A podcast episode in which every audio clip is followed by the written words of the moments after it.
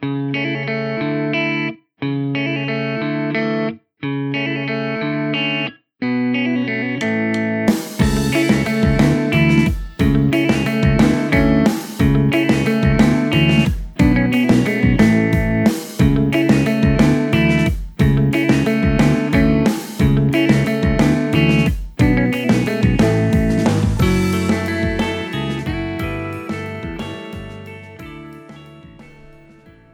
しい地図帳の見方、お久しぶりです。おはようございます。海星です。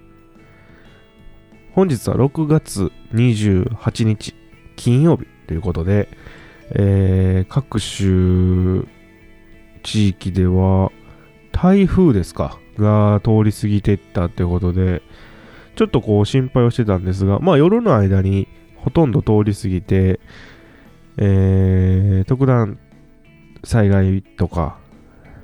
あと、影響などもなさそうではありますね。まあ、これを収録している、たった今、8月28日の夜、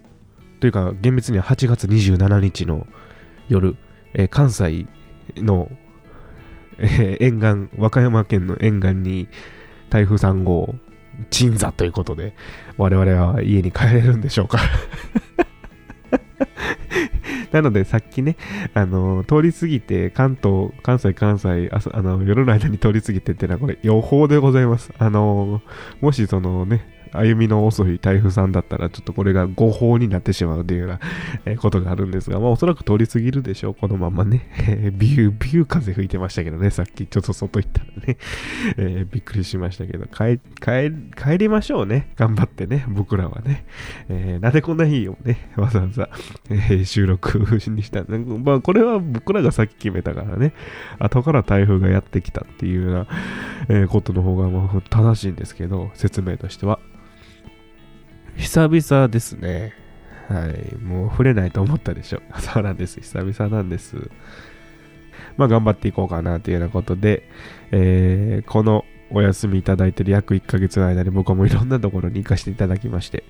まあ、忙しかったっていうのもあるんですよ。東京に行ったりとか、名古屋に行ったりとか。まあ、これは両方ともちょっともう大きな用事があって行ったんですけど、もう明確にもう行かなきゃってことで行ったんですけど、まあ、ふらっとちょっと青路島に行ったりとか、えー、淡路島行ったんだったら足を伸ばして四国行ってきなさいよみたいな、えーことを思われる方がいるかもしれないですけどそれはあなた間違っていますからね。地図を見て四国のこと小さいと思ってる人いると思いますけど四国一周しようと思うとほんまに大変ですからね。なぜならば四国を一周するってことを修行めいたものとしているお遍路さんがあるわけですからいかにその行きにくいか 四国という場所は巡りにくいかという、えー巡りにくいからこそ修行になっているということがね、わかるんじゃないかなと思います。で、今日は高知県の地図帳の見方です。高知という字は高く知ると書かれていますが、もともと違う文字やったんですよ。川に中と書いて高知。まあ、あの、イントネーションはわからないですが、川に中と書いていました。もともと土佐藩の初代藩主が、えー高知山城、川中山城と書いて高知山城っていうのを建てて、築城して、それが巡り巡って高く知るという名前に変わって高知県となったと。じゃあなんで川中が高知に変わったんだということなんですけど、もともと高知県っていう場所は、場所わかりますよね？高知の南側にこうズボーっとこうなんか、あのーかまぼこみたいな形、かまぼこみたいな感じ、なんかこうズボーっといる高知県なんですけど、えー四国山地を水源としてますから、それこそ四万十川なんていう川がありますけど、なんていう川がありますけど、水が豊かなんですけど、水害が多くて、うん。で、もともとずっと水害が多くて、そこにはその、いわゆる、ま、長宗我部とかが、こう、戦国時代の話ですけど、ちょっと戻りましたけど、土佐藩から。まあ、築城しようとするも、洪水とかによって全然築城できなかったわけですよね。で、土佐藩の初代藩主がもう本当にものすごい歳月をかけて苦労をしてやっと建てたのがその先ほどご紹介した高知山城なんですよ。ここ大きな因果関係がありまして もう分かりますよね。水害が多い水の被害が多い場所に苦労して建てたお城が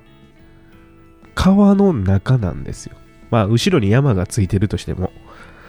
川の中の城なんですよ。まあ、その後もこう、水害というのは減らず、まあ当たり前なんですけどね、同じ場所に同じような生活をしていると、それはほんの数年で、えー、環境が変わるなんてことは、基本的に逆に環境が変わってしまった方が心配すべきなんですけど、まあ、水害は多いと。で、その時に、川の中という名前は良くないんじゃないかと。川中をやめて、えー、高いに友。で、高知、高知山城にすべきなんじゃないかということを言い出しまして、うん、最初からしとけよっていうのが正直な気持ちですよ。まあまあまあ、じゃあ、えー、で、その高く高い友が後に高く汁に変わって、もともと高知山城っていう山の、あの、城の名前だったんですけど、それがまあ城であったりとか山とかが取れても、ここは高知だという風に変わっていくんですが、まあちょっとこうなんか人間の、え なんか、ね、アホさというか、いやいやいやっていうような感じがしますけど、えー、高知という漢字が変わっていったのは、もうこれで伝わったかと思いますけど、まあ、なんで川の中というような川中山と書いて高知山城という名前がついたかというと、まあ、川と川に挟まれた場所に築城しているからなんですよ。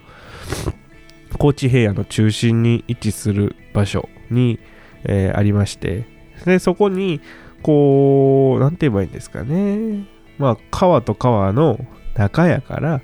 高知っ、川中と、えー、当ててしまったと。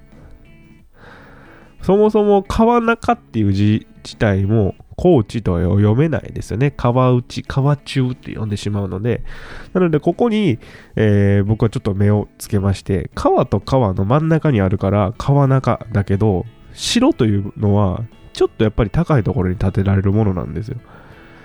ここになんか、ヒントありませんかね？川中と川内って、小内、なんか、ものすごい推測で物事を喋っていますけど、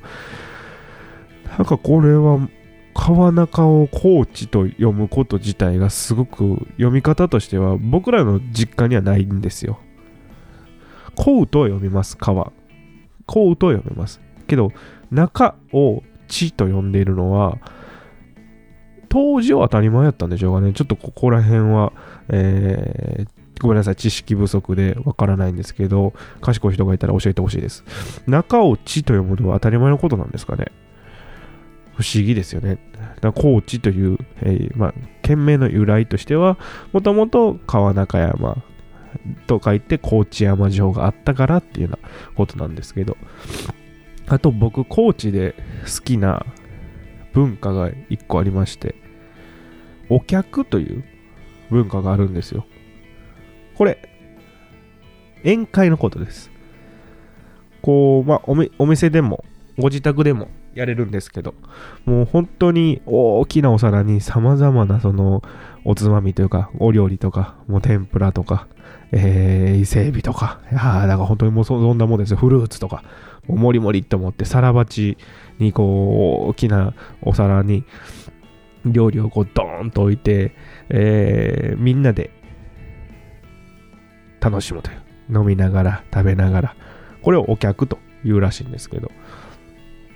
お店でも、もともと、え、家でやってる宴会だったのが、それがこう、転換していって自宅あお店でもお客っていうものができるようになったらしいんですけど面白いですよこの文化。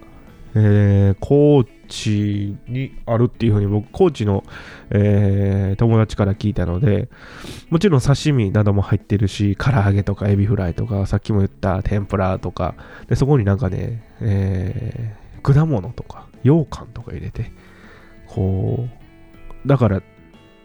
酒飲みのあてばっかりじゃないんですよね。子供も楽しめるようにっていうことで。こう、まあ、土佐の文化なんですかね。お客って呼ばれる宴会文化があって、これ結構伝統的だそうです。で、まあ、大きなお皿にものすごい料理を置いて、みんなでこうつつき合いながら食べて、もう献杯して、返杯して、献杯して、返杯してって、献杯っていうのはこう、目下のものから目上のものに、あのー、灰をね、差し入れて、で、それをこう、返杯をもらってっていうのもとにかく繰り返して、お高知の人はやっぱりお酒飲みですから、そういう文化もあって。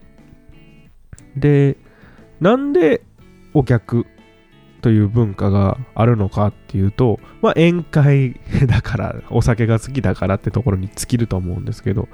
なんでこんなに大きなお皿にもりもりっとこうご飯を置いて、でそれこそオードボール形式ですよね。で、こうドーンと置いてみんなでやるんだろうってなると、コーチの人はもうそれの理由を知っていて、こう、大皿に持っておけば、あとはもう食べて飲むだけだから。だから、なぜならば、なぜそうするかというと、もう女も子供も一緒に楽しめると。これがこうなんかこう男女平等の感覚というか、えー、あと急に人が来ても全然いいと。取り皿と座布団さえあれば、もう誰でも禁止合いみたいな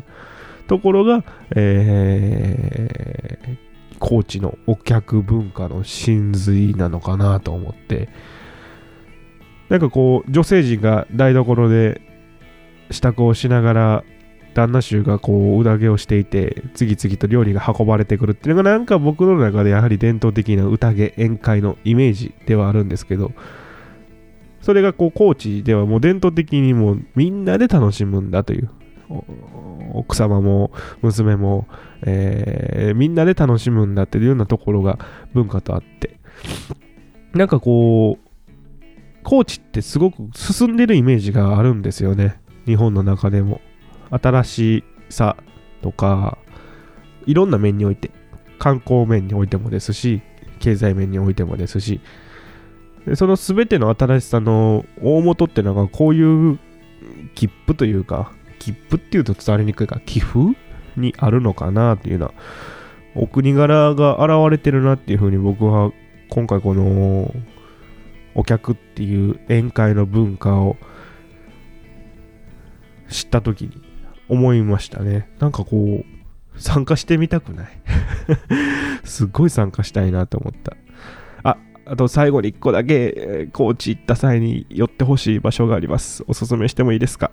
えー、高知市にある、えー、あの、播磨屋橋とかの近くなんですけど、えー、っと、こちらの方が、えー、行っていただきたい。どこに行っていただきたいというと、木馬というお店です。ジャズバーなんですけど、すっごいおしゃれな雰囲気のある昭和のなんか風情のある赤いネオンなんですけどジャズバーがあります。昭和40年頃創業って聞いております。木馬というジャズバーです。もう周りはね本当にタイムスリップしたみたいなお店なんですけど中に入るとすっごいおしゃれで。1階がジャズ喫茶で、2階がライブハウスなんですよ。もう常に音楽が流れて、常に音楽が流れていて、いやー、木馬なんですけど、なんかね、一回行ってほしいな。もうね、引き込まれます。路地の雰囲気とか、なんかこう、店内のなんていうんすかね、あの、独特の色味なんか赤でもないし、茶色でもないし、みたいな色、いいお店の色ってあるじゃないですか。焦げ茶色の。いやー、めちゃくちゃ小さなお店なんですけど、一度、ジャズ喫茶、本当に興味なくても雰囲気味わうだけでも財産になると思いますあこれが昭和から続くそして現代令和元年にここにこれがある幸せみたいなね